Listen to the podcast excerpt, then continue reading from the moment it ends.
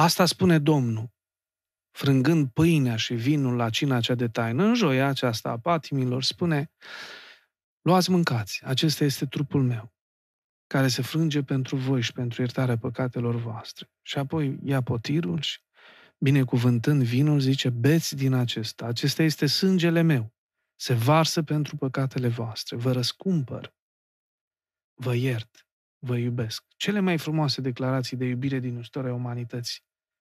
Nu există zeu în toată istoria umanității, de când e lumea asta, care să fi spus ceva mai frumos umanității și o declarație mai profundă, cum a făcut-o Isus. Trupul meu, sângele meu, pentru voi.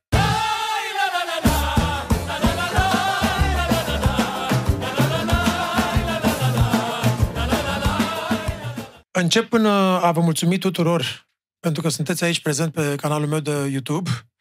În primul rând, vă mulțumesc pentru comentarii, pentru e mail pentru tot ce îmi trimiteți. Apreciez foarte mult și citesc toate comentariile și dacă nu răspund la toate comentariile, sunt așa de multe încât mă simt copleșit. Uh, chiar mă miră faptul că a fost așa de bine primit podcastul meu și vă rog, dacă vă place ceea ce fac, să vă abonați încerc de fiecare dată să aduc o diversitate cât mai mare de, de oameni care pentru mine înseamnă ceva și de la care am ceva de învățat. Nu fac nimic altceva în podcastul ăsta decât uh, să-mi pun sufletul pe, pe tavă, pe masă, să fiu vulnerabil și să fiu acel student al vieții care vrea să învețe. Și în podcastul de astăzi am o persoană foarte specială mie. Sunt uh, român, născut în România, sunt uh, de etnie țigan, rom, Uh, am fost botezat creștin ortodox, uh, sunt credincios, uh, poate nu sunt, poate nu merg la biserică destul cât, aș, cât mi-aș dori. Uh, am ținut de foarte multe ori postul de ani de zile, sunt uh, un om care, cu Dumnezeu în, în mintea mea și în capul meu zilnic și cât de mult pot uh, aproape în fiecare oră și am un uh, invitat foarte special, mai ales în uh, săptămâna Paștelui, pe Părintele Visarion Alexa. Doamne ajută! Mă bucur. Doamne ajută, vă mulțumesc mă bucur mult să fim împreună aici. Ați venit. Uh, prima mea întrebare este, cine sunteți dumneavoastră, părinte? Da. Știți, la, la critică leu, la autocritică mielușel. Asta e, asta e vorba. E greu când îl pui pe om să vorbească despre el, dar uh, uh, un om. Așa, acum, uh, de fiecare dată când mă recomand, eu spun preotul, pentru că, după cum vă spuneam, preoții sunt precum chinezii, nu prea deosebești unul de altul. Toți au bărbi, toți au haină neagră și uh, e suficient preotul. Visarion Alexa, na, un nume un oarecare, mama m-a numit uh, după numele regizorului cu același, aceeași, uh, aceeași titulatură, cu același nume. Uh, am purtat încă de mic povara acestui nume pentru care o, o, o nuanță călugărească, bisericească și de mic când tot spuneau colegii, făceau felurite glume, poala sus, părinte, cățuzi, reverenda sau... Am crescut așa în, în atmosfera unui, uh, unui sat pe malul Siretului, cu bunici frumoși, cu viață frumoasă. Îmi dau seama acum că viața era tare frumoasă atunci, în comparație cu ce văd acum la, la copiii mei și la, la ceilalți copii. Uh, o bucurie teribilă uh, să, să trăiești în natură, să crești alături de oameni vii, de oameni simpli, să te hrănești cu mâncare.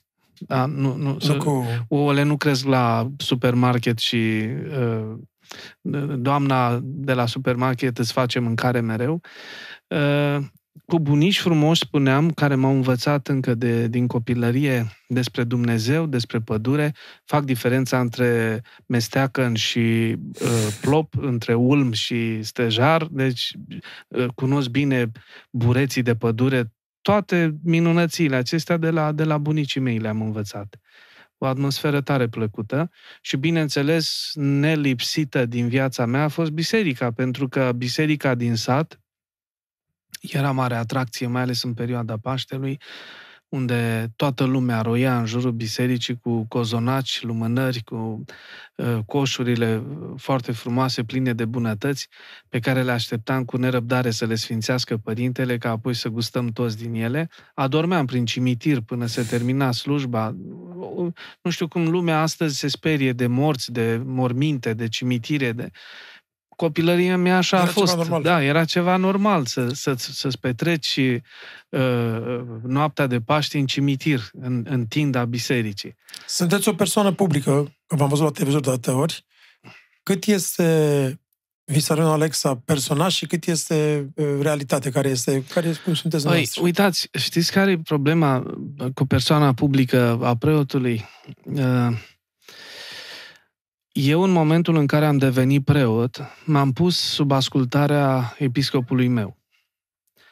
Nu umblu haihui prin lume după voia mea, știți? Mereu, mereu am un mandat. Sunt mandatat de episcopul meu să vorbesc despre biserică, despre credință și mai puțin despre mine. Pentru că noi, preoții, suntem trimiși, a spune slujitorii, trimiși lui Hristos pe pământ. Vorbim în numele Lui. N-ar trebui să vorbim nimic de la noi, ci doar în numele Lui. Și atunci nu, nu pot să vorbesc despre o persoană publică, vorbesc doar, doar despre un mandat. Lumea mă sună și zice, părinte, știți, vă invităm la nu știu unde, sau și eu spun, păi trebuie să-mi iau întâi Bălagoslovenie. Adică trebuie să întreb episcopul dacă pot merge și dacă pot să, să... S-ar putea să decide episcopul meu să trimită pe un altul mai potrivit pentru, pentru cuvântul sau pentru misiunea pe care, pe, la care sunt solicitat și așa e în biserica noastră. Noi nu promovăm uh, nume în biserică pentru că avem un nume sfânt care e în prim planul nostru. Absolut. Cum ați început pe drumul credinței? Adică cum ați ales această cale despre el, despre puterea uh, rugăciunii care vă călău, la care vă călăuzește? Cum ați început? De, de mic copil? Adică știați că o să faceți asta? Sau ce da. v-a trezit sentimentul ăsta? Acum, foarte interesantă este căutarea unui adolescent. Te uiți la adolescent și vezi că sunt mari amatori de muzică, uh, mari amatori de experiențe uh, extatice, în sensul că uh, văd că mulți dintre tineri consumă iarbă încă de timpuriu. Da? E o prezență, marihuana a început să fie o prezență foarte constantă în rândul adolescenților și tinerilor din România. Uh, sigur, de ce fac asta? Pentru că au nevoie de experiențe spirituale. Au nevoie de ceva să pună în golul ăla din interior. Același gol l-am avut și eu, însă n-am fugit spre iarbă, spre... Pe timpul spre... ăla era iarbă, era băutură. Domnule, și băutura, dar nici aia nu m-a atras. Țigări, băutură, nici aia nu m-a atras pentru că simțeam că pierd controlul. Nu-mi place starea aia când nu mai ești conștient, nu mai ești prezent în ceea ce se întâmplă cu tine. Și lucrul ăla m-a făcut să caut ceva care să nu-mi răpească uh, prezentul, să nu-mi răpească senzația de, de prezent, de a fi.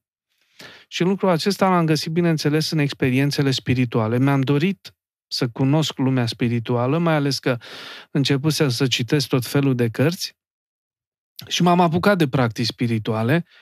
Uh, slavă Domnului că nu le-am dus la capăt, cred că mă stricam total la cap. Au și ele partea lor de rău, să spun așa, pentru că practicasem cristalomanția, ars memoria lui Giordano Bruno, vă dați seama, da, la da, da, da. 14-15 ani erau chestiuni uh, teribile Profunde, să, da, da, să te și apuci așa, să... ați luat-o pe alt drum. Da, da. Mi-aduc aminte că meditam în livada bunicilor mei la Vaslui, sus pe o culme de deal într-o curte de șapte hectare, de la 12 noaptea până la 4 dimineața. În singurătate wow. teribil și așteptam să mi se arate personajele pe care citisem că ar trebui să le găsești în cristalele de cuarț. Na, încet, încet mi-am dat seama că lucrurile alea nu duc spre o zonă benefică și am început să mă apropii de biserică foarte mult. Bunicul meu mi-a fost primul mentor, primul personaj fascinant care a știut să mă introducă în lumea Bibliei, în lumea Scripturii. Știa Scriptura pe de rost, avea o vârstă wow. venerabilă. Da, da, da, da, da, un om fascinant și uh, pasionat de geografie și istorie. Și-a mutat uh, meditațiile din livada uh, bunicilor, am mutat uh, meditațiile lângă bunicul și stăteam toată noaptea să îl ascult. Nu aveam televizor, să-l ascult. Cum... Deci el v-a îndrumat? Da, el. El a fost primul meu, primul meu maestru, să spun. Păi tot cam atunci, în perioada aceea, 14-15 ani, începusem să, să, să mă apropii de zona aceasta bisericească mai mult și el a fost cel care mi-a dat uh, primul impuls. Sigur, am, mi-am dorit să găsesc un slujitor al lui Dumnezeu, un om al lui Hristos care să-mi povestească puțin despre acest personaj extraordinar, Isus Hristos, despre care auzisem destul de multe, uh, petrecusem Paștile, știam că a înviat, că a făcut multe fapte de vitejie și mi-aș fi dorit să știu mai multe despre el, dar n-avea cine să-mi spună mare lucru. Bunicul deja se apropia de vârsta de aproape 96 de ani, chiar am murit la 96 de ani, m-am simțit într-un fel părăsit în, într-o lume care n-avea cine să-mi, să-mi vorbească despre, despre Isus. Și am intrat într-o biserică. Într-o vară teribilă, călduroasă, mi-aduc aminte, m-am dus la un părinte pe care l-am întâlnit, nu prea arăta maestru. Eram obișnuit cu maestrii Orientului care stăteau într-un picior, levitau, erau slăbănogi, bărbi până la buric, adică aveam o altă imagine, imagine. despre maestru. Și când l-am văzut pe părintele, tun scurt, cu un prosop pe după gât că transpira, era mai voinicuț, mai grăsuț, așa, am zis, domnule, bine, s-a obișnuit cu maestrii din ăștia așa ciudați. Hai să zicem că e un maestru ciudat, să, să-l întreb totuși despre Hristos. Și părintele poate și un pic uh, ne, nepriceput, așa, în aborda un, un astfel de caz cum eram eu, aproape necaz, și îmi zice, uh, păi dacă cumperi 20 de lumânări, stăm de vorbă. Po! Eu nu înțelegeam ce vrea de la mine, el îmi spunea de 20 de lumânări, eu îi spuneam că vreau să aflu despre Hristos și s-a produs un accident, adică nu mi-a plăcut deloc întâlnirea și am plecat Val Vârtej.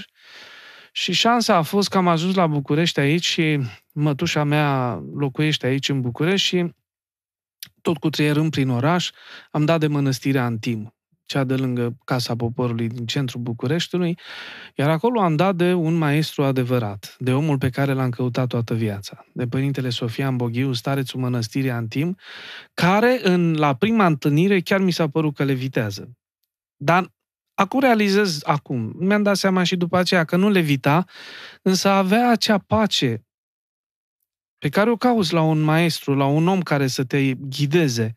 Avea acea pace încât uh, parcă totul în jurul lui își pierdea viteza. Totul în jurul lui avea o altă mișcare. Oamenii, natura, slujba pe care o făcea m-a, m-a cucerit total. Și am vrut să vorbesc cu dumnealui și de atunci am rămas la, la părintele. El, el m-a ghidat și în vara aceea spre facultatea de, de teologie, unde am intrat.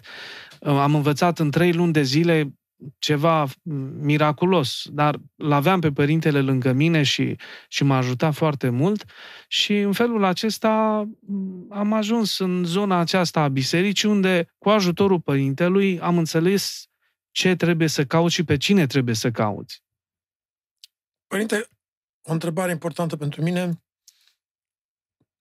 Uh, în, în ultima vreme sau în ultima perioadă, de când cu pandemia, eu vă pun diferite întrebări. Vă rog, cum vă vin? Curiozitatea. Da. Am observat că foarte mulți oameni s-au apropiat de biserică și de Dumnezeu. Uh-huh. Aș vrea să îmi spuneți, uh, credeți că uh, să spuneți de obicei că adică, sau din propria mea experiență, că atunci când ești la greu, ți-aduci aminte, nu, nu spun că nu recomand asta, ți-aduci aminte mai mult de Dumnezeu și mulțumești că de fapt ar trebui, sau te rogi la El. Eu, eu, eu sunt de părere că ar trebui să-i mulțumești Dumnezeu sau să fie în, care, în fiecare zi prezent cu El. Dar cred că pandemia i-a apropiat pe oameni dintr-o nevoie, dintr-o... Nu? Sau ce credeți dumneavoastră? Uh, cred că omul contemporan are o problemă fundamentală cu sufletul lui da? Ă, nu, nu-și recunoaște existența sufletului în el și mai mult decât atât, ă, școala, societatea începe să devină o lume fără suflet. Să-i spună omului, știi ceva, uite, tu ești doar zoologie. O să mori într-o zi, te aruncăm în groapă și cam mai e. Îți dă și un număr, da? Toată lumea are cod numeric personal. Practic, statul nu te cunoaște după nume, te cunoaște după număr. Și atunci, treaba asta devine o chestiune tare complicată pentru om. Da? În care ți se spune din toate direcțiile că ești doar o biată făptură zoologică, un fel de bizon, care dacă îi dai un braț de fân, îi dai un graj, cam, na, suficient. Ni se setează așteptări din astea, de genul acesta, în așa fel încât eu însumi am trezit spunându-i fiicei mele, care e muzician, îi spun, bă, dar ce o să câștigi tu, mă, din cântatul la violoncel sau la... Ce? Fii serios, o să mor de foame, ce ai? Da? Deci eu, preotul fiind, noroc cu nevasta mea, care e femeie înțeleaptă, și mi-a zis, cum să zici mă așa copilului? Păi nu mai știi că sunt și lucruri pentru suflet, nu, nu numai pentru bani. Trăim și pentru suflet. Și adevărul ăsta este că noi toți suntem setați în urma experienței astea sociale în care trăim cu toții să ne îndreptăm doar spre materie, doar spre câștig. Cine e omul puternic? Omul care are bani. Cine e omul care dă tonul în lume? Omul care are Cine bani. Cine e omul de succes? Omul care are bani. Omul care are bani. Cine e omul care ni se pare că e fericit? Cel care are da, bani. indiferent de cum îi face. Da. Asta e problema. Da. Că până la urmă urmei nu banii sunt o problemă, Da, da, ci da. cum îi face. Asta Da. e. Nu, și Deci atunci, noi vedem fericirea doar prin ceea ce posezi. exact. Prin ceea ce posezi. Paradoxul e că niciun om posedat, să zic, da, care are bani, niciun om posedat nu e fericit. Exact. Da? Deci Și cu- vedem asta. De, Da, de, Doamne iartă-mă, dar câte, câte sinucideri, exemple și câte, sinucideri. câte situații, câte, uh, câți oameni de succes fericiți ai, a- găsești în jurul tău. adică... Adică, nu putem să spunem că banii îți aduc un confort, că poți să faci bine pentru tine, pentru alții, po- adică poți să-ți cumperi, cum spunea cineva, poți să-ți cumperi un ceas, dar nu timp, poți să-ți cumperi un pat, dar nu o dignă, adică sunt lucruri pe care po- le poți să le afford, să le ai cu, cu banii, dar asta nu înseamnă că îți cumpără fericirea sau o liniște sufletească. domnule, nu, mie îmi place creștinul cu bani, să știți. Și eu nu le recomand creștinilor care vin la biserică, fiți săraci, fiți îngălați, nu vă spălați, fiți... Ba, din potrivă, vreau să-l văd cu bani, parfumat, spreiat, pensat, aranjat, pensată, scuzați-mă, vreau să fiu corect și să... Uh, acum lucrurile se amestecă teribil. Da, normal. Treaba cu pensatul și pensata e o treabă profund amestecată. Și atunci eu, eu zic așa, poți să fii creștin, folosește hainele lumii. Nu trebuie să te îmbraci ca sfinții din icoane. Da? Folose, lasă-mă pe mine să fiu ciudatul. Eu sunt preot, pot să port uh, haine ciudate, nu e nicio problemă. Dar tu fii creștin în lume, pentru că lucrezi între oameni. Lucrezi în lume. Folosește-le, folosește hainele lumii, dar nu fi cum e lumea. Da? Păstrează-ți credința, păstrează sufletul. Înțelege că banii sunt un instrument. Înțelege că banii sunt să trăiești tu bine și fă în așa fel încât și alții să trăiască bine. Nu-i ține doar pentru tine. Fii boier, domnule. Am uitat, Steinhardt spunea lucrul acesta, zice, Dumnezeu e mare boier. De ce nu învățăm de la el să fim boieri? Și de ce e mare boier Dumnezeu? Pentru că, spune psalmistul David așa de frumos, zice, varsă ploaia lui și peste drepți și peste nedrepți. Răsare soarele lui și peste păcătoși și peste buni. Da? Deci, peste toată lumea răsare soarele. De ce? Pentru că Dumnezeu e mare boier. Noi de, la, de ce... de la toți la fel. Da, noi de Deci- ce n-am fi la fel? Ca să revin la, la întrebarea inițială cu sufletul. Deci noi nu ne-am pierdut sufletul, că e tot- întotdeauna prezent, am pierdut noțiunea de a ne identifica cu sufletul. Nu-l mai folosim. Nu-l mai folosim. Asta e o mare, mare pierdere pentru Sufletul om. nu ne- nu neapărat în- în- însemnând doar plăcere. Păi nu, mă, mă gândesc la suflet, uh, acum mă gândesc la suflet nu doar la omul care se așează în genunchi și se roagă. Mă gândesc la suflet, la preocupările pe care, uh, uitați, proful meu de română din clasa a patra, a, cin- a cincea, așa, a venit la mine acasă și primul lucru, uh, când a intrat în casă, a întrebat-o pe mama, zice, vreau să văd și eu biblioteca dumneavoastră. Și avea un, uh, un bețișor așa și trăgea cu bețișorul cărțile aiurea din bibliotecă și le arunca. Zice, asta ce caut aici? Aruncat. Și i-a dat mami o listă cu cărți uh, trans, transcrisă și zice, asta e lista cu cărțile pe care trebuie să le aveți în bibliotecă pentru copilul dumneavoastră. cine mai are, domne, Deci, preocupări? deci unul dintre lucruri, dacă ar fi să vă întreb, și iertați-mă că uh, Sigur. vă pun întrebări, ar fi artele frumoase. da, Muzica, de acord. cititul, Rugăciune. rugăciunea, pictatul, Da, uh, baletul, dansul, da. orice Pe, are de-a face cu artele frumoase. pe care lumea nu le mai practică. Da? Am ajuns cei mai slabi cititori din Uniunea Europeană. Da? Nu, nu citim, nu, nu ascultăm muzică de calitate decât popcorn din aia, poc, poc, poc, poc. Da. Deci, cum facem? Ce facem? Cum, cum avem grijă de și ne mai mirăm că suntem o generație depresivă și anxioasă? Nu? De ce oare? Cred că în ultimul an ați auzit asta mai mult decât oricând. O, păi da, nu, nu, stați, că eu nu sunt statistică. Eu aud asta, dar nu, nu pot face date statistice. Însă Organizația Mondială a Sănătății spune asta. Patru din cinci oameni vor fi depresivi. Doamne, iartă-mă. Dar în Deci, ultimul an ați văzut asta cu proprii noastre ochi. sigur, sigur, sigur. Depresie și Pa- anxietate pan- uriașă. Pandemia a călcat accelerația. A scos din noi tot Da. ce a fost mai, mai, mai rău. Ne-am, ne-am, ne-am, ne-am... Poate nu eram așa concentrați pe noi, să, să stăm singuri, să ne autoanalizăm. Când faci asta, vezi rău din tine și începi să te porți ca atare, tot rău, nu? Deci, până acum, probabil eram concentrați pe unde îmi fac concediu, unde mă duc, ce să mai cumpăr, nu știu ce, în ce mai investesc banii și brusc a căzut totul, nu? Până acum eram uh, concentrați pe, di- pe diferite distracții, să ne distragem atenția. Da, eu cred că e momentul oportun să ne întoarcem la suflet. Asta e. e e nu, nu e ceva extraordinar de rău faptul că a venit peste noi pandemia. Oare nu s-au mai întâmplat în istoria umanității lucrurile astea? Și haideți să zicem slavă Bine că Domnului. nu avem război. Bine că nu avem Ebola. Că nu, mai Da, te, da, nu, da. nu te mai întreba nimeni dacă vrei să te vaccinezi sau Corect, nu, știți? corect.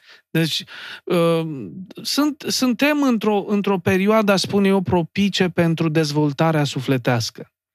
Să revenim la valori sufletești, să înțelegem că oamenii pot trăi și mai pu- cu mai puțin, da? Nu trebuie să ai mult mereu, nu trebuie să deții mult mereu ca să poți să trăiești. Poți să trăiești și cu mai Deci puțin. Studii, studiile care s-au făcut, bineînțeles că nu sunt uh, relevante pentru România, dar studiile uh, de la, uh, mi se pare,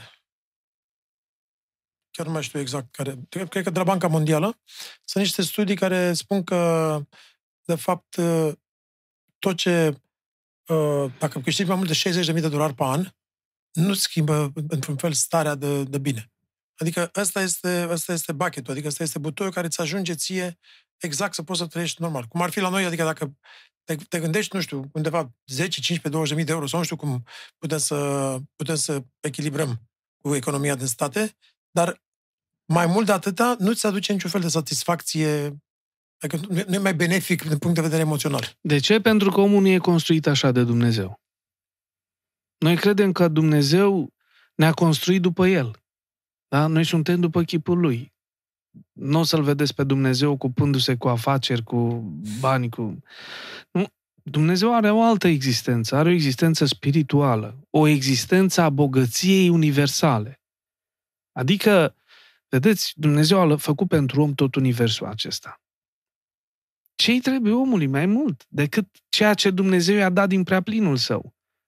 Munți, râuri, planete, constelații, toate puse la dispoziția omului ca ăsta să se bucure. Și paradoxal, nu le vede.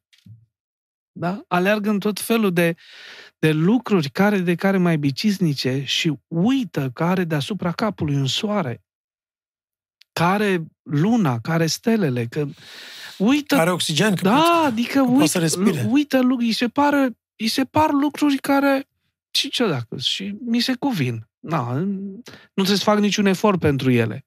Ba, trebuie să faci un efort, să le contempli. Am tot văzut uh, postările astea pe social media și mulți oameni în timpul uh, pandemiei, la câteva săptămâni sau la o lună, uh, au tot avut un uh, motto, un citat ăsta care a devenit popular, uh, eram fericiți și nu știam.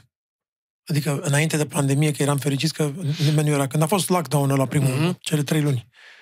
Și mă gândeam de multe ori, zic, da, și acum, câți oameni nu erau înainte- înainte de pandemie care să tot plângeau că ar vrea să oprească tot afacerea, tot, tot, tot, copiii la școală și pur și simplu să stau, bă. Să stau și eu două săptămâni sau o săptămână sau trei zile. Nimeni nu și-a imaginat doi ani. Exact.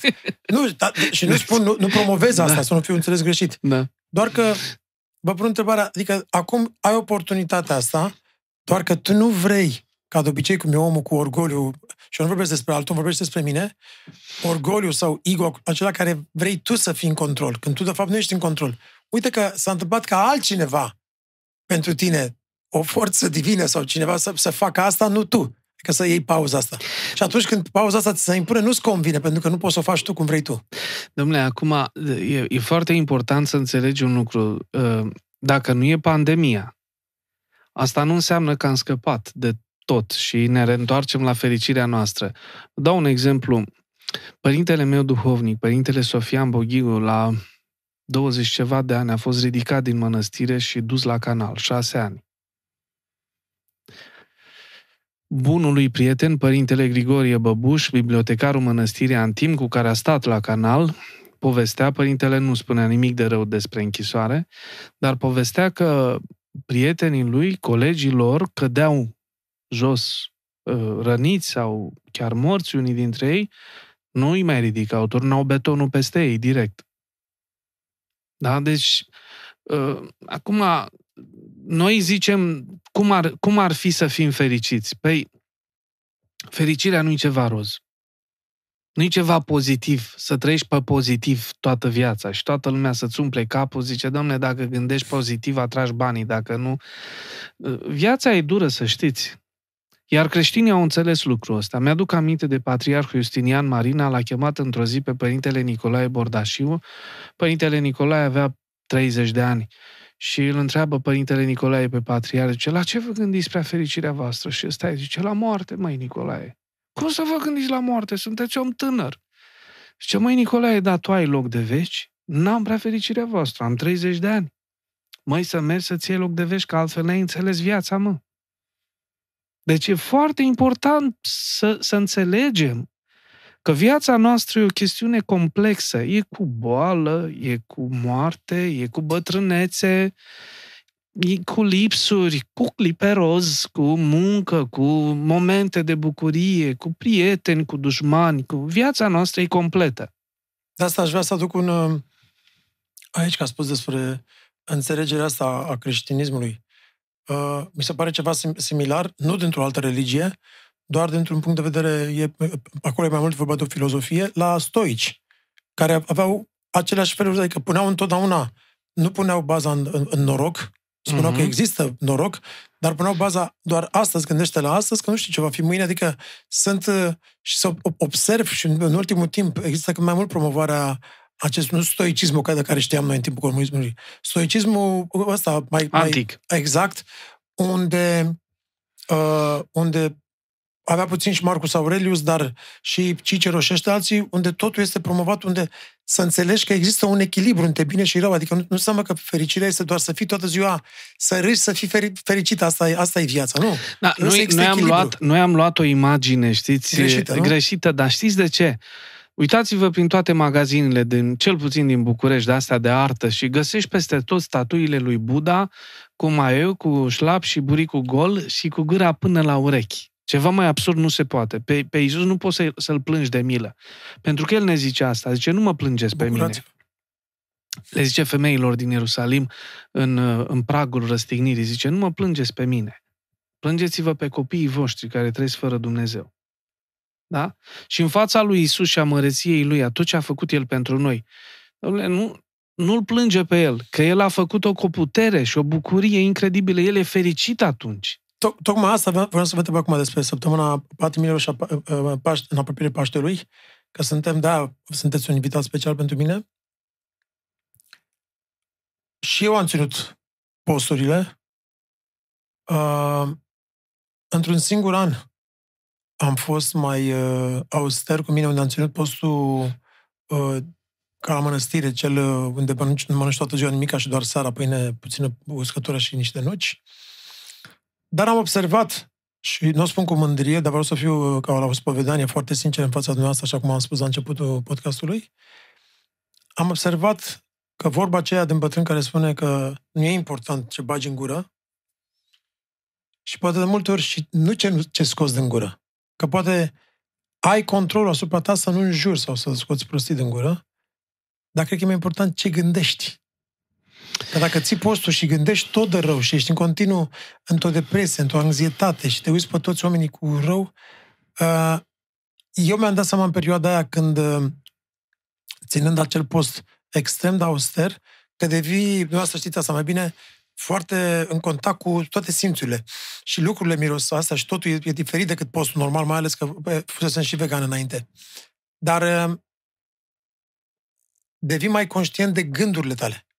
Cum spune ăștia mai nou, mindfulness, dar devii mai conștient, aware de, de gândurile tale și atunci îți dai seama că și controlul asupra ta să nu pronunți ceva e mai important controlul asupra gândurilor tale. Să nu lași mintea să plece de singură Acum, Ați înțeles da, da, noi avem o tradiție întreagă, avem vreo 2000 de ani de practică în direcția asta, adică uh, treaba cu mindfulness și o fi de folos, nu zic, ba, pentru oamenii care chiar nu știu nimic despre mintea lor și despre sufletul lor și trebuie să pună ceva acolo și au la îndemână mindfulness, pună, adică decât să trăiască ca o moluscă, mai bine să folosească ce are la îndemână.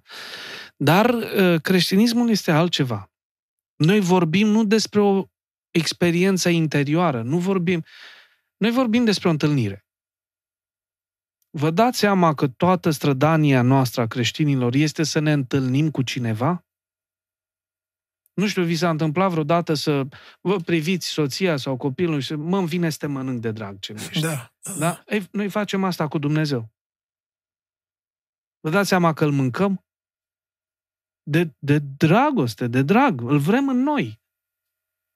Lumea, ăștia sunt, așa au zis, Celsius pe la anul 300 a zis creștinii sunt canibali, se mănâncă unul pe altul. Și incestuoși că zic unei altuia frate și soră, că așa vorbeam noi în trecut, soții și soțiile spuneau frate și soră. Și lumea acum se gândește, cum să-L mănânci mă pe Dumnezeu? E un simbol acolo, e un... Nu, nu e un simbol.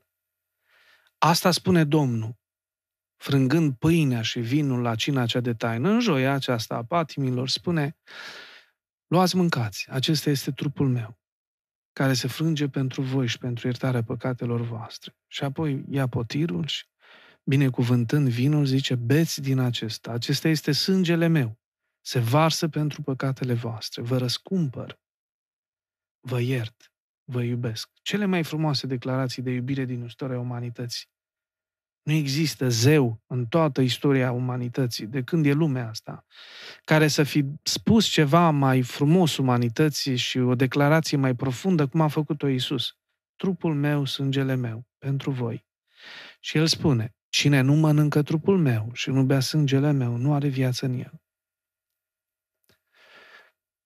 Poate nu credeți lucrul ăsta, dar eu vă zic să vizitați o parohie unde se practică lucrul ăsta. Unde creștinii au un ritm aparte, în fiecare duminică, la fiecare liturghie, se grăbesc să-L mănânce pe Dumnezeu de drag, cu pregătire, se pregătesc. Nu mănâncă ciorbă, îl mănâncă pe Dumnezeu. Pentru asta ai nevoie să fii un pic pregătit sufletește. Să ve- să-i vedeți cum arată. Să-i vedeți cum nădăjduiesc. Au și ei probleme. Au și ei greutăți. Domnule, dar altfel e să te izbească necazul ca o cărămidă în față și să-ți turtească fața, să nu te mai ridici de jos și altfel să vină greutatea peste tine ca o încercare. Ca să că ești deja disciplinat destul în ceea ce, ce ritualuri ai zilnic creștinești, încât în momentul când îți vine, poți să iei lucrul ăla nu ca, nu ca un buldozer, poți să-l iei doar ca o piatră. Păi și dacă mai ai un gând, cum zice psalmistul David, că de, de voi și umbla în valea morții, nu mă voi teme, pentru că Domnul este cu mine. Păi dacă l-ai mâncat pe Dumnezeu, e în tine. Păi El poartă toată greutatea. El ia cărămida aia în față, nu ei tu.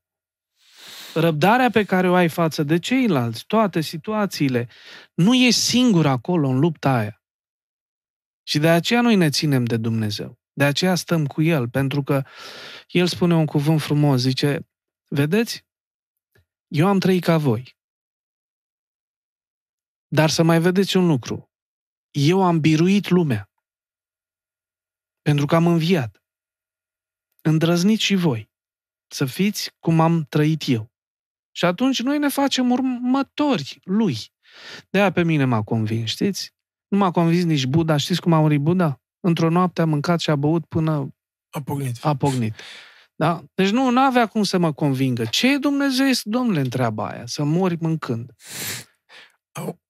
Țin minte că ascultam o carte, uh, culmea că nu, ca să fiu, că am spus că tot e o spovedanie, uh, nu era într-un context uh, religios sau creștin, și era o carte al unui tip uh, din state care se numea Norman Vincent Peale. Și cartea se numea The Power of uh, Positive Thinking sau ceva. Și culmea că tipul uh, e- a fost în anii 40 sau 50 uh, minister, adică un, un fel de preot. Slujitor, Slujitor. al altarului, da. Exact. Și țin minte că pentru fiecare problemă recomanda în cartea aia, și am avut ani de zile, am și o brățară. Am, am comandat-o în state mai de mult din argint, uh, aveam scris pe mai multe cărți de notițe și mi-a rămas în cap asta. Zice, pentru orice problemă, rostește rugăciunea asta non-stop. I can do all things through Christ who strengthens me. Pot să fac tot înt- înt- într-un Hristos care mă întărește. Și am, uh, țin minte, am, am repetat asta ani și ani și ani și ani de, de rândul. Un fel de rugăciune a lui Isus, Exact. pe limba ortodoxă. Da, da, da. Da, da, da este tot, tot Da. da. la noi din Biblie. Pot să fac toate lucrurile în, în Hristos care Da. mă întărește. E, e, Da. simți că îți dă, îți, dă, îți dă puterea asta. Adică, Domnule, uitați-vă în istoria creștinismului.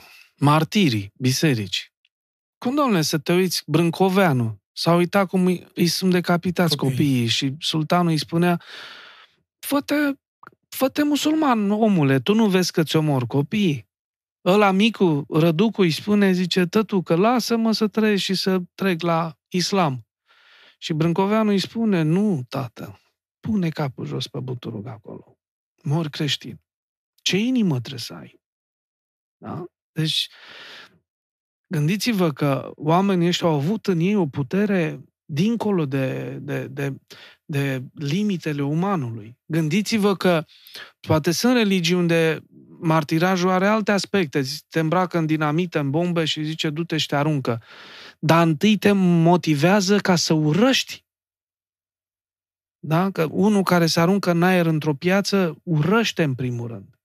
Mar- da, normal. Martirii creștini nu urăsc. Și e important, uh, cu toate că eu am 51 de ani și am, trecut- am, am fost crescut în timpul, pe timpul lui Ceaușescu. Când, uh, într-o familie de romi, care erau credincioși, bineînțeles, uh, când nu aveam foarte mult acces la, la educația bisericioasă sau religioasă, da? N-am apucat vremurile când, înainte de Ceaușescu, exista și în școală religie, uh, ce știu și eu de la bunicii mei. Uh, Adică știu că era o Biblie undeva în casă și era ascunsă, să- dacă vine un control sau ceva. Uh, doi, era vorba de frica lui Dumnezeu, cam asta era. Și trei, să mergea la biserică. Să mergea la biserică uh, de foarte multe ori cu bunica mea, cu străbunica mea. Uh, să ținea post, bunica mea ținea post uh, luna, miercurea și vinerea. Uh, mergea la biserică de Paște să trecem pe sub masă, adică aveam toate datinile. Și am fugit uh, mai, mai mic din uh, România, la 18-19 ani, după care în Grecia am început să înțeleg mai bine, exact în 89-90, ce înseamnă creștinismul. Uh, am, am locuit acolo șase ani de zile și acolo am început să țin posturile. Pentru prima oară și postul Crăciunului, postul Paștelui, postul Sfântul Pavel, postul Sfântă Mărie și la un moment dat în state, după ce am terminat uh, universitatea și facultatea, uh, s-a întâmplat să uh, să mă căsătoresc cu cineva care nu era de nu era creștin, era uh, de religie uh, evreiască. Și am, am, am fost căsătorit, dar niciodată n-am putut să, pentru că simțeam foarte mult creștinismul meu, n-am putut să mă convertez la, la altă religie. Acum, uh, uh, de, cântărețul meu de la strană, care e un băiat cu două facultăți, are și teologie, are și dreptul, e m- multifuncțional așa, uh, e țigan. Și un om asumat, un om uh, demn, mândru de rădăcinile lui, foarte emancipat și iubit de parohie, da?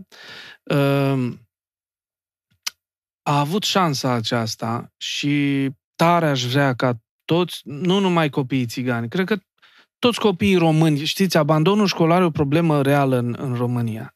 Da?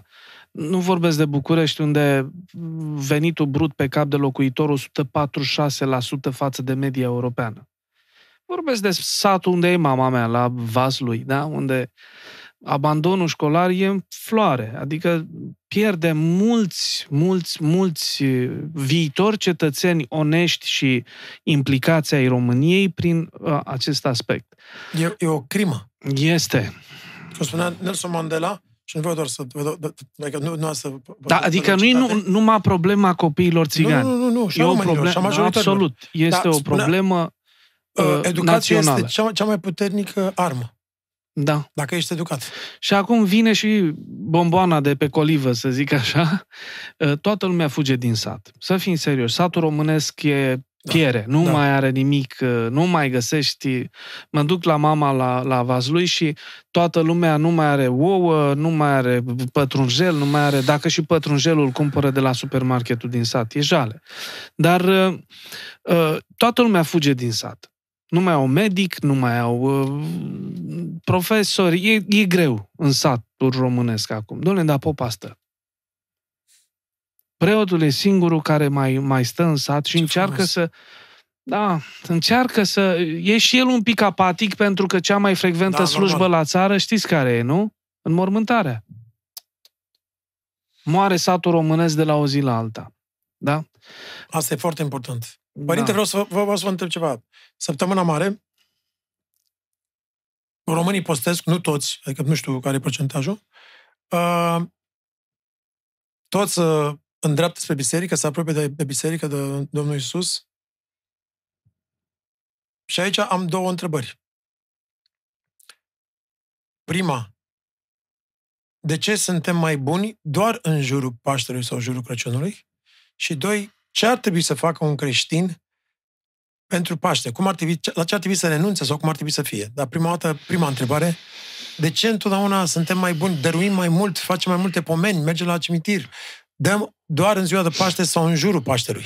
Pentru că am, am, am implementat treaba asta ca un programel care rulează. Nu vă aduceți aminte de, de Crăciun, fii mai bun. Deci, domnule, e undeva în cap acolo. E o setare, adică, da, da, da, da. Da, rulează. După Crăciun, nu te mai interesează cine mănâncă, cine trăiește, cine... Dacă sunt copii flămând sau nu, nu te mai interesează. Da, săptămâna dăm și pielea de pe tine de atunci. Da. Bun, toată lumea zice măcar atunci. Domnule, nu sunt pe principiul ăsta. Eu zic că avem nevoie de o civilizație, da? de o cultură a sufletului. Avem nevoie de voluntariat. Ați văzut că în Europa principala, principalul tratament pentru anxietate și depresie voluntariatul. este voluntariatul? Jordan Peterson, care a scris uh, sigur, of Life, sigur. recomandă în prima carte, nu că acum e și a doua, uh, da. Another 12 uh, încă 12 reguli de viață, recomandă și asta vorbeam acum ceva timp cu un doctor, vreau să implementez și eu în viața mea de zi cu zi, împotriva anxietății și depresiei, o dată pe săptămână, patru ore, să zicem joi, vineri sau când, patru ore de voluntariat într-un cadru unde poți să dai ochii cu cele mai rele lucruri. Deci, sau într-un spital de bolnav de... Pușcărie, spital... Cancer, ceva, ceva da, foarte mult. Deci, oriunde. 4 ore pe săptămână, 16 ore pe lună, este destul încât să-ți echilibreze sistemul nervos. Da, eu n-aș zice să faci lucrul ăsta doar pentru un beneficiu, că nu, vol, vol, e, voluntariat. E recomanda... Da, ca tratament. Ca... Exact. Dar știți de ce? Pentru că noi pierdem din vedere felul nostru natural de a fi. Dom'le, când nu mai ești om, ceva se întoarce împotriva ta. Când nu mai ești un părinte? Când nu mai ai milă. Dom'le, când trec 3-4 zile și ai mereu dreptate, e o problemă. Trebuie să consulți un medic de specialitate. În special psihiatru. E o problemă. Când patru zile la rând ai dreptate zi de zi, non-stop, și nu spui, domnule, are și ăsta dreptate. Eu, înseamnă că deja ceva e dereglat în tine profund. Da? Și atunci Isus nu pune bazele unei religii. De asta îl iubesc. Știți? Că nu pune bazele unei religii. Nu este întemeietorul unei religii. Isus îl face pe om să fie om. Îl întoarce la naturalul, la firescul lui. El cu asta începe. Cu iubirea. Cu iubirea. Domnule, ce e un om fără iubire? De fapt, noi toți suntem în căutare de iubire, nimic altceva. Un monstru un om care nu, e, nu iubește și nu este iubit se transformă într-un monstru. Sau cel care încearcă, vreau, vreau să vă întreb asta, cel care încearcă să acumuleze cât mai mult ca să primească iubirea celorlalți, de fapt ăla este, să, să, să dovedește că ăla e căutare de cât mai multă iubire. Care are nevoie de iubire multă de tot, săracul. Dar cine nu are nevoie? Acum spuneți-mi omul care zice, domnule, eu mă mulțumesc cu un pic de iubire zilnic. Nu, așa suntem. Suntem, cu să zic așa, copiii iubirii. De ce credeți că am apărut pe pământ? Alții spun că s-au potrivit niște condiții chimice, chimico-fiziologice și așa au ieșit primul embrion, prima celulă umană. Nu, domnule, suntem copiii iubirii. Dumnezeu este iubire, spune Apostolul Ioan. Iar noi suntem copiii lui, de-aia și-l numim tată. Nu îi spunem șeful, alții îi spun bărbosul, mai stupid de atât nu, nu există. Poți să-i spui iubire, asta poți să-i spui că însuși Apostolul Ioan ne-a spus lucrul acesta, Dumnezeu este iubire. Ori circulă pe net uh, toată treaba asta, ca, ca ar, ar fi spus-o Părintele Nicolae Steinhard. Omul de astăzi este însetat de sens și de iubire. Dacă l ajuți pe om să, să-și găsească, să-și regăsească puțin sensul și dacă îl înveți să iubească, da, iubirea e o artă. Nu ne naștem cu ea. Trebuie să reînvățăm pentru că ne strică tot în jurul nostru. Ce, ce părere aveți despre uh, acest trend, această nouă modă, uh, care și mie mi-a luat o perioadă, cu toate că am trăit în state, în ultimii ani, în, în căutările mele, unde se tot promovează ideea de to love yourself, să te auto-iubești, să te iubești pe tine. Dar nu într-un mod egoistic, nu într-un mod, m-ați înțeles mm-hmm. așa adică să ai iubire de sine. Mm-hmm. Ce părere aveți despre asta? Păi e un pic în contradicție cu ce zice Isus. Isus zice așa, cine își iubește sufletul și îl va pierde, cine îl va pierde și îl va regăsi. Adică, cu cât ești mai centrat pe tine, dar înțeleg conceptul, pentru că, uitați-vă, toate cursurile astea de dezvoltare personală te învață cum să te iubești pe tine. Știți care e paradoxul? Aceste cursuri de dezvoltare personală și emoțională vin cu ceva la pachet, și anume, detașează-te. De cine? De ceilalți. Poartă-te cu ceilalți detașat. Păi, unde e iubirea? Ați văzut o mamă detașată de copilul ei? Miaună la noaptea și ea e drept și aleargă în spirit la, la, la pătuțul copilului. Spune-i mamei, detașează-te. Deci nu cred în, în, în lucrul ăsta, cred mai bine în naturalețea cu care ne-a înzestrat Dumnezeu. Și o să ziceți, bine, dar unde ai mai văzut în natură iubirea asta jertfă pe care însuși Hristos o practică? Păi uitați-vă la căprioară. Merge cu puiul după ea, sare lupul pe ei și căprioara trage lupul într-o parte să salveze puiul. Și lupul mănâncă căprioara. Aia de unde știe teologie, filozofie, ce facultăți a terminat de, de, de poate face lucrul acesta atât de natural? Înseamnă că Dumnezeu a pus în lumea asta jertfa și iubirea. Până și în rândul viețuitoarelor a pus lucrul ăsta. Un sfânt părinte, Maxim Mărturisitorul, zice, nu vedeți că și frunzele au iubire? Și zici, cum? Păi o frunză cade să, fac lo- să facă loc unei alteia în primăvara următoare. Cum putem să fim mai buni creștini, părinte? În niciun caz din vorbe. Din fapte. Iar prima faptă înseamnă să începi să exersezi mila față de cei din jurul tău. Milă sau mai nou cuvântul empatie? Eu, eu cred în milă. Unii o, o văd ca pe ceva rușinos. Știți? Dar îmi place când nevasta mea are milă față de mine sunt bolnav la pat și vine și mă, îmi dă de mâncare, mă îngrijește, îmi pune pe frunte rece, da? Ca să am făcut vaccinul de curând și am avut două zile așa de, de frisoane și de... Sigur că mi-a plăcut că a roit în jurul meu. Că a fost empatică sau că a fost milă? I-a fost milă. Că în românește e important să definim asta. Păi nu, milă. Milă, na, e, e un concept pe care creștinismul l-a practicat și îl are de 2000 de ani. Da? Și nu numai, chiar și în lumea iudaică îl găsim. Psalmistul David zice că uh, Dumnezeu ne spune nouă, milă voiesc, iar nu jertfe, adică cadouri. Nu vreau cadouri, vreau să aveți milă unul față de altul. Deci asta ar fi primul lucru spre îndrumarea spre, creștin, spre un creștin mai bun. Da, mila, mila izvorâtă din iubire. Da? Nu dintr-un sentiment de superioritate. Da? Ce altceva puteți să practicăm? Domnule, găsiți-vă o parohie, o biserică, găsiți-vă un duhovnic, un părinte, învățați să vă rugați cu rugăciunile de seară, de dimineață, învățați să păstrați mintea, sufletul la Dumnezeu, mai citiți Evangheliile, noi creștinii ortodoxi mai ales pupăm Evanghelia decât să o, să o citim, n-ar fi rău să o citim mai, mai, mai des. Dacă tot învârt uh, inelul pe mână și spun uh, 500 de ori, Doamne Iisuse Hristos, să miluiește-mă, pe zi, și pe asta și scrie pe el de la Muntele Atos, și tot am gânduri negative, cum pot să scap de ele? Întreb asta pentru mine și pentru alții. Uh, acum să știți că nu există butoane, nu avem buton să apăsăm și să se întâmple ceva în noi există practică și obișnuință. Da? Vedeți, Iisus n-a evoluat scurt într-o noapte. A trecut prin toate etapele vieții, de la copil la adult. La... De ce? Pentru că a vrut să arate lucrul acesta, omul e construit să muncească cu el însuși și să, să înțeleagă noi nu funcționăm cum funcționează liftul. Apeși, pac, vine, te urci, ai coborât. Nu suntem lift. Suntem oameni. Adică uneori apeși pe buton și nu funcționează. Și atunci e nevoie de o practică. Practica rugăciunii lui Isus are o tradiție veche în lumea creștină. Sigur, cred că e un pic uh, profetică rugăciunea lui Isus, pentru că părinții biserici au lăsat-o exact pentru timpurilor noastre. Când n-ai timp să citești tone de rugăciuni. E cea mai scurtă. Mergi pe stradă. Și nici măcar nu-i toată. Adică, Iisus se miluiește. Se, da, exact, da, Doamne Hristos se miluiește. Iisus se miluiește, mă. Decât să te duci în sala de ședințe să faci mindfulness 10 minute, mai bine intri și faci Doamne Iisuse uh, da, da, 10 uh, minute când ești la, la, la serviciu. Și eu cred că ești mult mai câștigat în felul acesta, pentru că mindfulness, practicând, dai cu ăștia în gard, dai de tine. Care tine? Un tine, nu știi cum ești, răutăcios.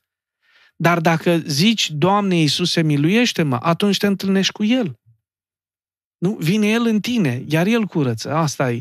Zice, ă, tradiția bisericii spune că Isus, numele lui Isus este ca o piatră, ca un stabilopod în, va- în fața valurilor mării.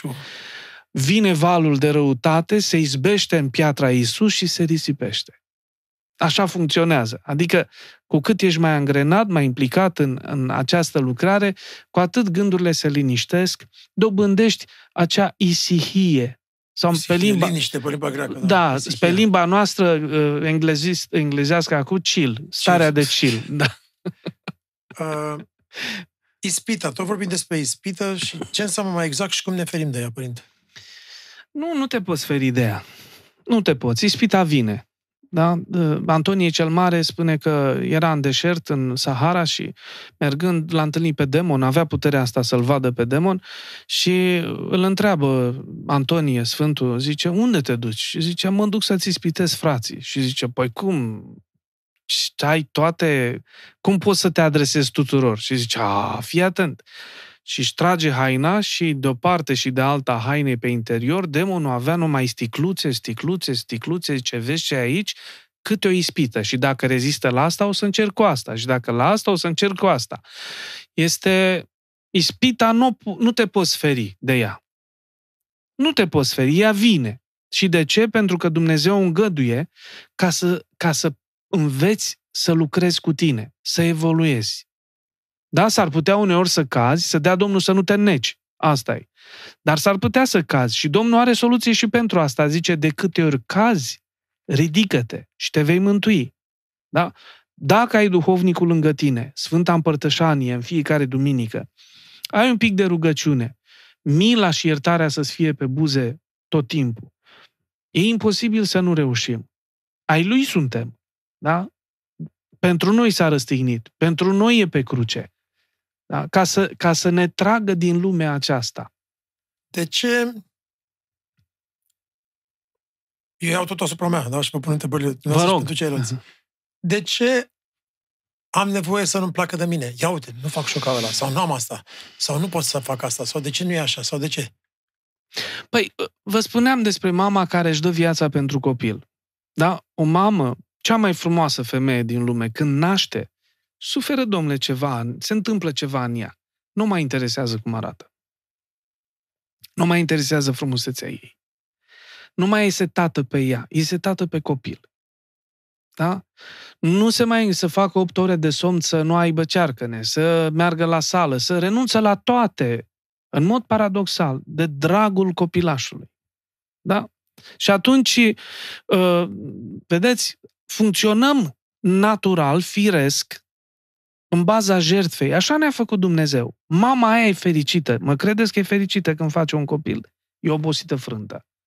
E terminată. De atât de fericită, are în sufletul ei atâta bucurie, incomparabilă cu ceva. De ce să nu-ți placă de tine?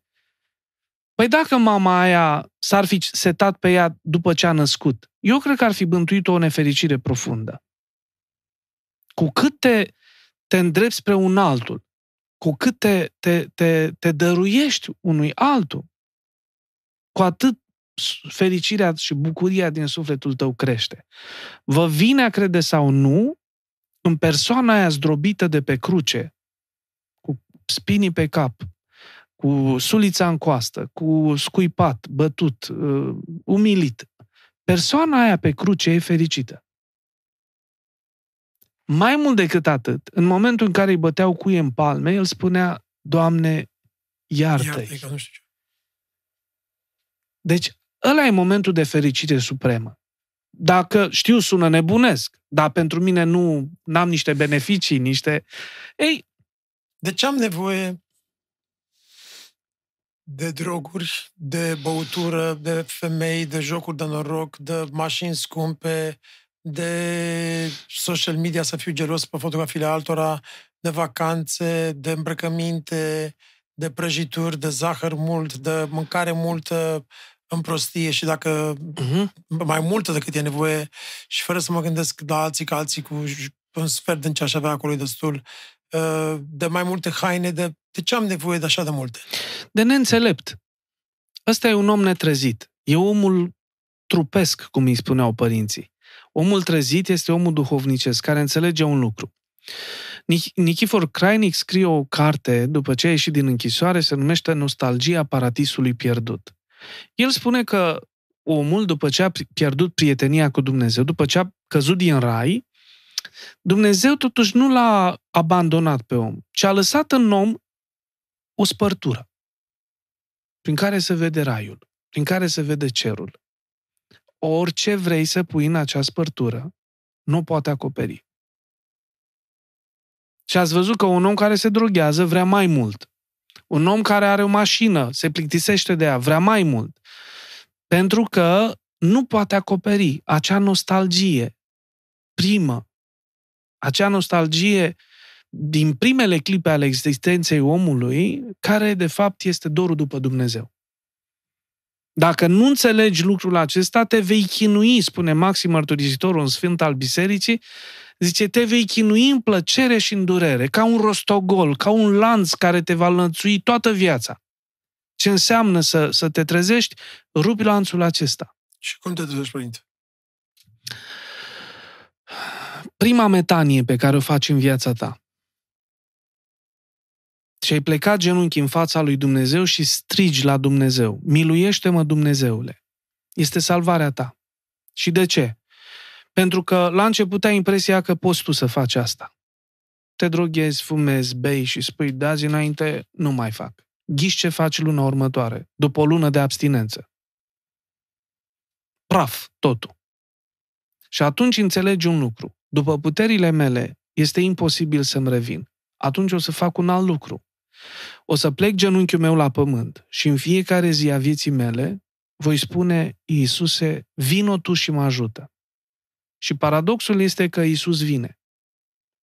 Și nu numai că te ajută să ieși din mizeriile respective, spune tot Iisus, omul care se trezește, trupul lui va izvorâ râuri de apă vie. Mulți alți oameni vor veni să se adape din liniștea și pacea pe care El o are. Adică beneficiile vor fi nu doar pentru tine, ci pentru familia ta, pentru prietenii tăi, vei fi întotdeauna pentru, pentru toți și din jurul tău. Spune tot Isus treaba aceasta, omul duhovnicesc, zice, este ca un copac. În umbra lui vin să se odihnească toate păsările. Și așa, în momentul în care tu ai ajuns la cunoașterea lui Dumnezeu cel adevărat și dorul tău începe să se hrănească cu Dumnezeu, devii ca un copac umbros în care toată lumea vine să se, să se odihnească. De ce vrem în continuu, și spun asta, eram la Muntele Atos și Părintele Teolog mi-a dat o carte, sau Părintele Chiril, uh, închis, uh, uh, Îngerii închisorii, sau închisorii îngerii, da? cu Valeriu, despre da, Valeriu da, Gafencu da. și, și vedeam cât, cât, cât, cât au tras acolo. De ce căutăm în continuu să ne fie cât mai ușor, cât mai ușor, cât mai ușor, cât mai ușor? Și iertați-mă care repetat atâtea ori. Da, nu știu dacă suntem atât de vinovați noi. Știți, chiar noi atât de vinovați. Avem sigur și partea noastră de vină că nu facem un efort personal de trezvire, știi? Uh, vin mulți tineri la biserică și spun, părinte, sunt într-un dezastru sufletesc. De ce? Păi, aș vrea și eu să găsesc un soț, să mă căsătoresc, să mă măriți. Să... Și zic, păi nu găsești? Păi nu vor băieții ăștia sensoare, nu mai au gândul la, la măsurătoare, la familie, la... Vor numai sex, numai distracție, numai golăneală, nici nu mai știu ce să fac. Și eu spun, nu, nu fi atât de aprigă cu ei. Pentru că noi toți trăim într-o societate. Iar această societate ne molipsește cu un stil de viață cumplit. Uitați-vă pe TV. Uitați-vă pe net, pe Instagram, pe Facebook, pe... Da, deci uitați-vă peste tot să vedeți care e viața noastră, adică cum trăim noi. Toată lumea îți promite orice. Toată lumea te vrăjește, toată lumea te, te zăpăcește, toată lumea. Dar nimeni nu-ți spune, hai să muncești cu tine. Hai să înțelegi cum devii fericit. Nimeni nu-ți spune lucrul acesta. Toată lumea zice, fă ce vrei, fii liber, depășește-te, autodepășește-te. Ești enough, iubește-te. Da, da, da, da. Atunci eu n-aș spune, n-aș pune o, o, o aspră ceartă tinerilor din societatea de astăzi. Eu aș spune așa, mai, mai, mai răi suntem noi, ăștia mai bătrâni, care le-am creat lumea asta, în care ei cred de mici. Că totul e ușor. Că totul e ușor, da? Banul rezolvă și că tot. dacă ai totul ușor, o să te simți și mai bine. Da. Dacă ai totul ușor, cum poți să mai faci diferența între ușor și greu? Deci e o debandadă totală. Că de obicei când ești acolo, pe patul, nu pe patul morții, doamne iartă, mă spun așa ca un ca o... Și ce are patul morții? Nu, nu o să fim sau cum? Ba da, nu, dar mă refer când ești bolnav, spui, mamă, dacă mă fac bine, dă mâine acolo, o să fiu fericit da. cu orice. Da. Și uiți că într-o zi tot vei muri. Exact. Asta e. Zice un cuvânt tare, tare frumos în sociologie europeană, spune uh, omul european, zice, ar fi renunțat de mult la Dumnezeu, pentru că a rezolvat-o cu fericirea. Da? În trecut ți se spunea, domnule, fii cu minte, fii moral, că o să fii fericit când mori, o să, o să duci bine. Da? Și acum omul european o duce bine aici pe pământ. Da, are ce mânca, are tot ce îi trebuie, nu mai trebuie să se roage la Dumnezeu să îi dea pâine, să îi dea mâncare, te duci la supermarket și ți-ai cumpărat. Și zice filozofia asta europeană, zice, ar fi eliminat total pe Dumnezeu, dar au mai rămas două probleme. Boala și moartea sunt incontrolabile. Sunt singurele care suntem siguri de ele, faptul că vom îmbătrâni și că vom muri. Da. Și mai sunt și taxele. Și atenție cu sănătatea, că lumea zice, doamne, sunt tânăr sănătos. Nu, atenție, ce e un om sănătos? Mi-a zis un medic, bun prieten al meu, zice, un om sănătos este, de fapt, un om insuficient diagnosticat. Da? Hai să mai facem niște analize să-ți arăt că nu ești chiar sănătos. Da? Plus că mai e, mai e ceva ce mi s-a întâmplat și mie în timpul când uh, um, am avut pentru o perioadă depresie și mi-am dat seama că, din punct de vedere fizic, pentru orice mă vedea din afară, păream omul puternic și plin de viață și nu știu ce, dar pe dinăuntru poți să fii rotten, adică poți să, fii, poți să ai depresie. Nu înseamnă că e sănătos doar dacă n-ai o mână ruptă sau dacă nu ai o problemă fizică. Poți să fii pe dinăuntru nu e sănătos. S-ar putea ca asta e... să fie marea boală a secolului. Exact. Da. Din păcate. Exact. Puterea rugăciunii. Cât de importantă este rugăciunea pentru suflet, trup? Ce înseamnă rugăciunea? Cum putem să ne rugăm? Știu că există mai multe feluri de rugăciuni. Uh, rugăciunea cu cuvintele noastre, rugăciunea din carte, rugăciunea de dimineață, rugăciunea de seară, rugăciunea cu Doamne Iisus Hristos, miluiește-mă, rugăciunea Domnului Iisus. Ce, ce recomandați pentru fiecare om acolo unde se află el? Adică Ce recomandați adică ca, ca să poată să-și aline sufletul, să, să să liniștească, să se răcorească, să, să-și găsească alinarea? În primul rând să înțeleagă că rugăciunea e ca pastila de tensiune pe viață. Da? Deci dacă tu crezi că te rogi două săptămâni și ai încheiat lucrurile, uh, o să-ți fie rău.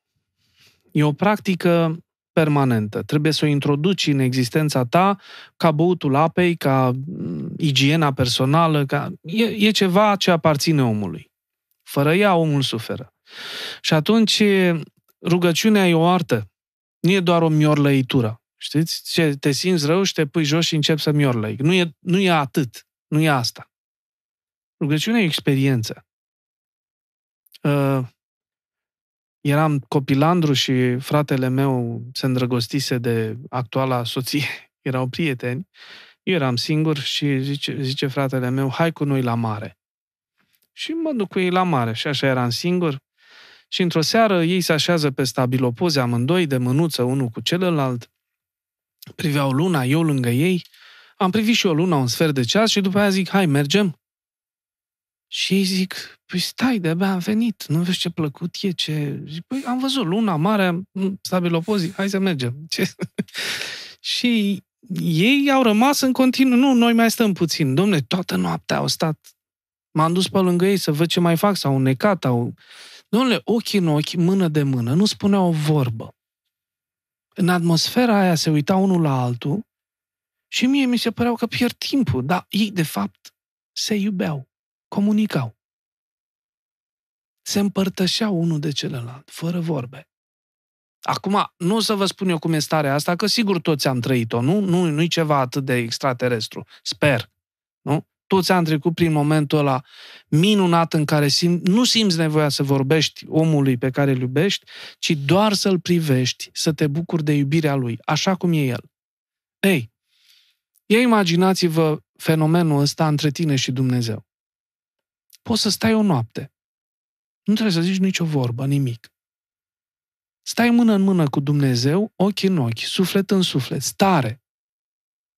Nu trebuie nimic. Nu ești obosit, nu ești... Pentru mine e un paradox când mă duc în Atos și văd pe toți călugării că stau la priveghere nopți întregi. Domne, sunt fresh. Cum, Doamne, iartă-mă? Așa e. Aveți de Eu pierd jumătate. de multe ori mergeam, mergeam amețit pe acolo. Păi, da, dacă îmi pierdeam nopțile în, în, cluburi. în meseria mea, în clubul și asta, a doua zi eram normal, dar acolo mergeam amețit. Nu normal, domnule. După noapte pierdută, vă zic că urmează patru zile negre. Deci, după noapte albă, patru zile negre. Na, deci, e, deci ce, e... ce ne-ați recomandat ca rugăciune, Părinte? Păi nu, nu, nu, nu, nu. Vedeți, asta, asta e o mare ispită. E... e o mare ispită. Când m-am dus în Atos, toată lumea m-a întrebat acolo, prima dată. Zice, al cui ești? Și eu zic, al cui mă, lui tata, adică, na, de la vas lui, tata Emil, îl știu ei pe tata meu, Doamne iartă-mă, de nu să-l știe. Dar nu mă întrebau, ei nu mă întrebau de biologie, ci mă întrebau de un lucru. Cine te-a născut spiritual? Cine-i paterul tău? Cine-i pater? Ava, tata? Cine-i tatăl tău sufletesc? Până să mă prind eu, până să... Le-am zis de tata, de cine mă ăla? Cine, habar n-am cine. Și când le-am zis Părintele Sofian. A, păi zi frate așa. Păi cum să nu? Te cunoaștem, cum să nu? Mă știau pe mine, îl știau pe Ava, pe părintele. Și știau ce... Bun. Deci înainte de a începe experiențele acestea personale cu rugăciunea, înainte de a stabili tu ce relație cu Dumnezeu ai și cum pornești în căutarea Lui, Spune Andrei Pleșu, domnul Andrei Pleșu, foarte frumos, zice, lumea lui Dumnezeu e ca o hartă. Dacă pășești pe ea, ai nevoie de călăuză, altfel te rătăcești. Deci, înainte de a începe experiențele rugăciunii, caută un pater, un ava, caută un părinte să te ajute să te naști spiritual. Și de acolo vei fi încredințat că experiențele tale vor fi autentice și nu vor fi simple inducții psihologice. Îți induci tot felul de stări și ajungi... Eu mă înțeleg cu bărbosul cu, și, și acolo e o erizie cumplită, domnule. Dumnezeu nu are barbă. Și dacă tu ți-l imaginezi pe Dumnezeu cu barba albă până la glezne și ai, ai, ai ieșit total afară din creștinism, din orice credință ai ieșit. Nu există în istoria religiilor și a toate tuturor spiritualităților un Dumnezeu cu barba albă până la pământ. Da? Deci aia e o proiecție a noastră, e bunicul, e nu știu cine e, dar nu e în niciun caz Dumnezeu. Și de aceea zic că efortul nostru este, sau al meu ca preot, este de a ajuta pe tinerii care vin la biserică să se îmbisericească. Exact, aici vreau să ajung, să, să ajung, să-mi spuneți despre generația actuală, frământările tinerilor din ziua de astăzi, care sunt, dacă e important, cum, cum putem să apropiem de biserică, care sunt metode și cum ar putea ei să ducă asta mai departe.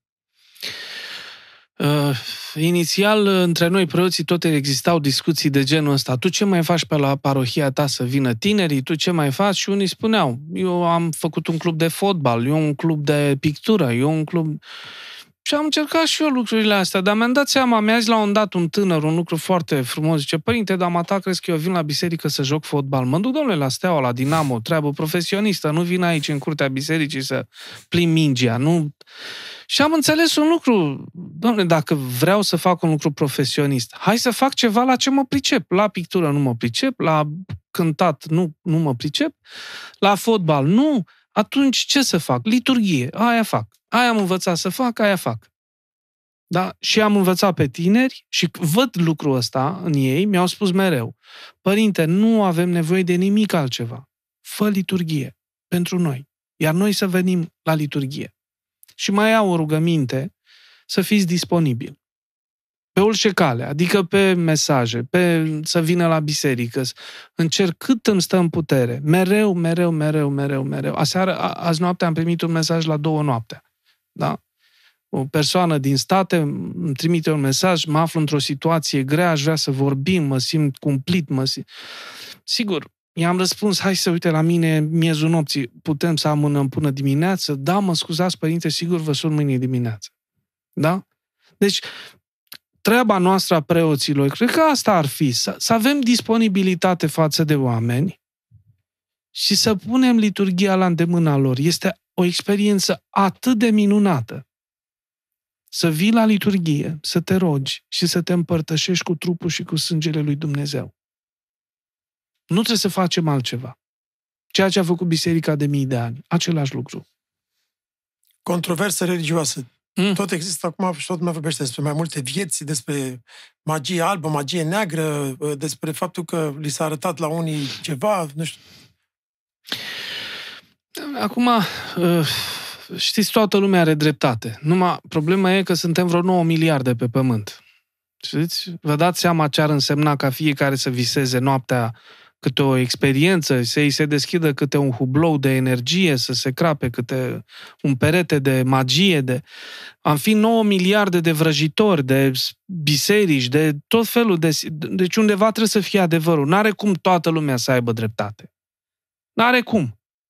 Bun. Și atunci, pentru mine, eu sunt un, un pic rațional. În, în toată experiența mea spirituală din adolescență am devenit puțin rațional. Cum l-am descoperit pe Isus? Vorbesc un pic metaforic, m-am transformat într-o pasăre și într-o planare deasupra lumii am încercat să văd marile religii ale umanității. Cum au murit întemeietorii lor? Cum au trăit? Cum au murit? Domnule, Isus îi ia pe toți, garantat. Da? Îi ia pe toți. N-a adunat, n-a vrut putere pământească, n-a condus armate, nu n-a tras un foc de armă sau n-a, n-a, n-a, n-a folosit sabia. Nu... Deci, îi ia pe toți. Da? Nu vreau decât un singur lucru. Atunci când vine cineva și îmi spune că sunt un om inițiat, uite, am descoperit o cale, am descoperit omule. Vinul veche mai bun decât ăla de peste noapte. Da? Hai să te gust un pic, să văd cum, cum îți este vinul. Da? Dacă poșircă poate să vândă oricine și găsești da, problema este că bând poșircă, te îmbolnăvești tu și pe toți cei din jurul tău. Și de aceea prefer întotdeauna o experiență autentică, iar, iar uh, experiența autentică pentru mine înseamnă asta. Cât de aproape mă poți duce lângă Dumnezeu? Cum? Cum mă poți duce? Prin propriile tale idei sau cum? Ce poți să-mi oferi? Da, mă uit acum vrăjitorul contemporan, Magicianul contemporan, să știți că nu mai are negul pe nas și mătura și pisica neagră. E la costum, are cravată, e... vorbește despre dragoni, despre energii, despre îngeri, terapie cu îngeri, cu dragoni, cu... Da, deci s-a, s-a, s-a, s-a adaptat, s-a upgradat magicianul contemporan. Dar tot poșircă vinde, să știți. Da? Iubire. Ce este iubire? Dumnezeu. Nu o spun eu, asta o spune Apostolul Ioan. Dumnezeu este iubire. Cine iubește, nu se teme. Cine se teme, nu iubește. Deci e singura limbă pe care Dumnezeu o vorbește. Altfel nu te poți apropia de El. Păcatul, există păcate și pot fi iertate? Adică se poate păcatele să ne îmbolnăvească sau gândurile la fel? Unii spun că există o legătură între păcate și boala fizică. Acum, eu vă zic așa că, de exemplu, Sfântul Nectarie Taumaturgul, cel mai renumit sfânt contemporan, spune, uh, și cel mai căutat sfânt contemporan, a murit de cancer. Da? Adică nu prea funcționează treaba asta că păcatul... El a avut o viață sfântă încă de copil. I s-a arătat Maica Domnului, a trăit o viață sfântă și totuși a murit de cancer. Da? Vasile cel Mare, Sfântul Vasile cel Mare, a murit de cancer de stomac. Adică ce vor, ei ce păcate așa grozave au avut de, s-au îmbolnăvit. Înțeleg, Moise Arapu, Maria Egipteanca, ăia chiar au făcut nenorociri grave, grele. Dar ăștia de mici copii au fost devotați lui Dumnezeu și totuși au murit de cancer. E cam trivială treaba să spui, uite, ai păcătuit și de-aia ești bolnav.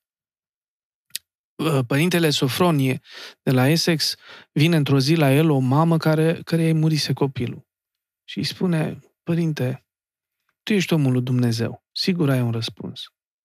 Te rog frumos să-mi spui de ce a îngăduit Dumnezeu să moară copilul meu. Și părintele i-a spus așa, simplu, zice, draga mea, ai auzit vreo voce care ți-a spus ceva în legătură cu treaba asta? Nu. Ți s-a arătat vreun înger? Nu. Ți-a vorbit mai ca Domnului? Ți-a... Păi nu, de-aia mă aflu aici, că dacă aveam un răspuns, nu veneam la tine. Și părintele îi zice, deci Dumnezeu tace. Da, tace, de asta sunt aici. Păi cum crezi tu că dacă Dumnezeu tace, eu voi vorbi în locul lui? Doamne, e tupeu. Vine un om bolnav la tine și tu îi spui din cauza păcatelor tale zaci și te-ai îmbolnăvit. ăla e tupeu. Ți-a spus Dumnezeu treaba asta, ți, ți s-a arătat și ți-a zis zi omul ăsta că de asta zace. Păi și atunci, cum să legi păcatele și bolile și să faci tu acolo o, o încrengătură de explicații de asta cazuistică, simplistă și Iisus spun la urma urmei de ce a suferit Domnule și a murit pe cruce? Tot de asta? Că el n-a avut niciun păcat, săracul. Destin, menire sau a doua înviere? Credeți, credeți în așa ceva? În destin sau în ce? Mm, nu, din, din punctul meu de vedere, nu există destin total. Există un destin moderat.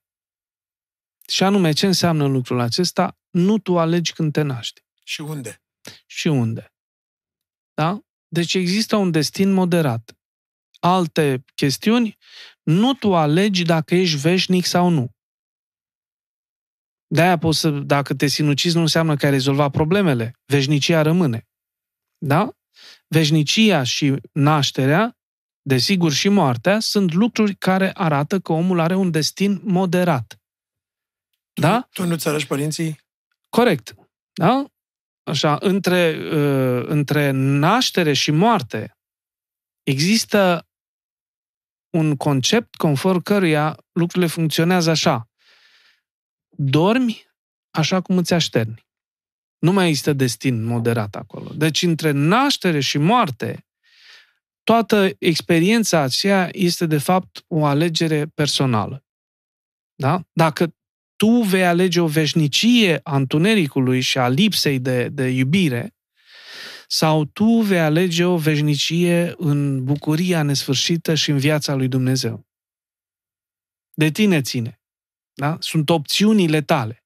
De aceea zic că nu, nu cred ce ți ce ți-e scris în frunte ți-e pus. Este absurd, adică multe lucruri sunt opțiuni personale, nu sunt... Liber arbitru. Da, nu poți să zice un tânăr, mă rog la Dumnezeu să-mi dea jobul pe care îl aștept sau nevasta pe care o aștept, lucrurile nu ies bine și după aia lei pe Dumnezeu de gât că ce mi-ai dat, Doamne? Păi ce ți-am cerut eu și ce mi-ai dat. Adică, nu, sunt opțiuni personale. Da? În momentul în care îți alegi un job, în momentul în care îți alegi o nevastă sau un soț, în momentul în care rămâi în țară sau pleci din țară, nu ca așa a vrut Dumnezeu. Haideți să, să înțelegem. Trebuie să, să-ți și asumi. Așa am vrut eu. Da? E o pildă frumoasă în Pateric postul mare, cam cum suntem noi acum, și un călugăr pofticios, cam muscat de la post, zice, domnule, vreau și eu să mă nou. Dar cum să facă? Dau ăștia de mine toți frații și mă fac de rușine. Aprinde o lumânare, ia ou și îl cocea la lumânare, când pe o parte, când pe alta. Starețul brusc intră în chilie și îl vede pe ăsta cu ou pe lumânare. Ce faci, măi, omule, măi, suntem în postul mare, cum mănânci ou cop la lumânare? Asta n-am mai văzut-o. Și fratele zice, nu eu, părinte Stareț, dracu. Din sobă, din întunericul sobii se aude o voce. Părinte Stareț, nu-l credeți, pe asta cu ou nici eu nu știam. Cop la lumânare, da? Deci, Până și dracu învăța de la călugăr cum se coace ou la lumânare, că el nu își imaginase că se poate o treabă de asta. Și despre asta cu menirea sau cu ce ți-a scris în frunte, e un, uh, nu pot să spun un banc, că nu mi-aș permite să spun un banc în fața dumneavoastră, dar e vorba aia care a spus cineva, dacă vrei să-l faci pe Dumnezeu să râdă, arată, arată planurile tale. Da, da, da, de viitor. Vorbește despre viitor. Da, în sensul că tu îți dorești multe lucruri. Da? Tot Nicolae Steinhard în Jurnalul Fericirii spune când, când tu vrei să faci o faptă bună, tot universul contribuie la fapta ta bună. Când tu vrei să faci un lucru rău, tot universul stă împotriva acelui lucru rău și nu se leagă lucrurile. Bine că uneori tu forțezi atât de mult lucrurile încât îți iese rău. Dar nu-i pe termen lung. Până și Hitler a murit, nu? Nu e veșnic. În răutatea lui, a cuioală și ulcele. Da? Deci avem multe posibilități în viață care ne pot duce spre viața veșnică în Dumnezeu sau spre moarte ține de noi și de, de, de atitudinea noastră de viață. Părintele, în, într-un final, aș vrea un gând bun pentru urmăritorii mei și o, și o binecuvântare. Uh, mă bucur că încape în, în atenția dumneavoastră și, și aspectul acesta uh, spiritual și mă bucur foarte mult că ați ajuns în Atos. Da? Dacă, dacă, dacă ați putea să, să faceți dintr-o plimbare atonită o experiență virtuală, să vadă și cei tineri care vă urmăresc sau nu neapărat tineri, lumea muzicii o lume cosmopolită, știți, a artiștilor. Unii dintre ei cam uh, exagerează cu felurite lucruri și uită de sufletul lor. Da? Și atunci poate puteți echilibra puțin treaba asta, vorbindu-le oamenilor despre experiența Natos, despre Dumnezeu, despre experiența alături de, de biserică, despre uh, căutarea lui Dumnezeu care v-a adus pace și liniște în suflet. Am ajuns la Atos, ca să vă spun, și am fost din 2014 până acum un an, până când asta, de mai multe ori, de fapt 13-14, nici nu mai știu exact. Uh, nu am ținut o cifră uh-huh. exactă. Dar am ajuns la Atos atunci când mi-am dat seama, bineînțeles, credincioși la biserică, mers, mergeam de înainte. Atunci când mi-am dat seama, e nevoie cumva să treci prin niște lucruri, cum a spus dumneavoastră, atunci când mi-am dat seama că nu e mâinile mele și am nevoie de... Na, mâinile lui. Exact. Na, asta zic, e, dar să știți că nu e un lucru de laudă, pentru că nu, nu. în momentul în care dumneavoastră veți vorbi despre biserică, despre împărtășanie, despre spovedit, despre Atos, despre Dumnezeu, să vedeți că prietenii încep să se rărească în jur. Oamenii nu prea iubesc uh, discuțiile de genul Știu, ăsta. Culmea, mulțumesc Dumnezeu, da? sunt oameni care am, am, am, am de face uh-huh. și cu mhm. ceva, dar mulțumesc lui Dumnezeu, cred că e energia mea, sau nu știu, nu vreau să spun acum uh-huh. să începem să, să vorbesc esoteric, cumva atrag oameni care Uh, le face plăcere să vorbesc despre lucrul ăsta. Cred că mă, mă știu și pe mine cum sunt. Și am încercat de cele mai multe ori și în călătoriile mele la Atos, că știu că e un lucru bun să faci, le-am aranjat de așa natură ca o călătorie unde am, am mai luat 2-3 de fiecare dată să-i duc să... Eu, se numește în limba noastră bisericească, se numește mărturisire. Înseamnă că îl mărturisești pe Dumnezeu, pe Hristos, în lume. Și cred că asta, domnule, nu pot să țin post nu știu cum, nu pot să mă rog nu știu cum, dar să-L mărturisesc pe Hristos, îți stă la îndemână. Chiar acum, în luna mai, vreau să aranjez să organizez cu mai mulți prieteni, tot la fel, când s-o dat drumul, să mergem șapte sau persoane iarăși. Să dea Domnul. Da, și cu oameni noi care n-au mai fost. Să dea Domnul. Dumnezeu Domnul să-i binecuvânteze pe toți și să avem Ă, învierea Domnului cu sens și bucurie. Domnul Asta să nu zicem Paște fericit, că Paște e altă treabă, dar să zicem învierea Domnului cu bucurie, care nu-i despre epuraș, despre, decât despre Isus cel înviat. Amin. Doamne, Doamne ajută. Mulțumesc frumos.